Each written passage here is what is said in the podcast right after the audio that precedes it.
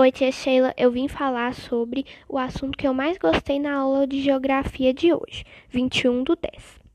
Eu gostei muito de aprender sobre energia eólica, sobre onde ela é predominante no Brasil, sobre seus benefícios e malefícios ao ambiente e sobre as coisas em geral sobre ela. Eu gostei de aprender sobre esse assunto porque energia eólica é um assunto que já me chama atenção há um tempo. E o que fez eu gostar mais desse assunto.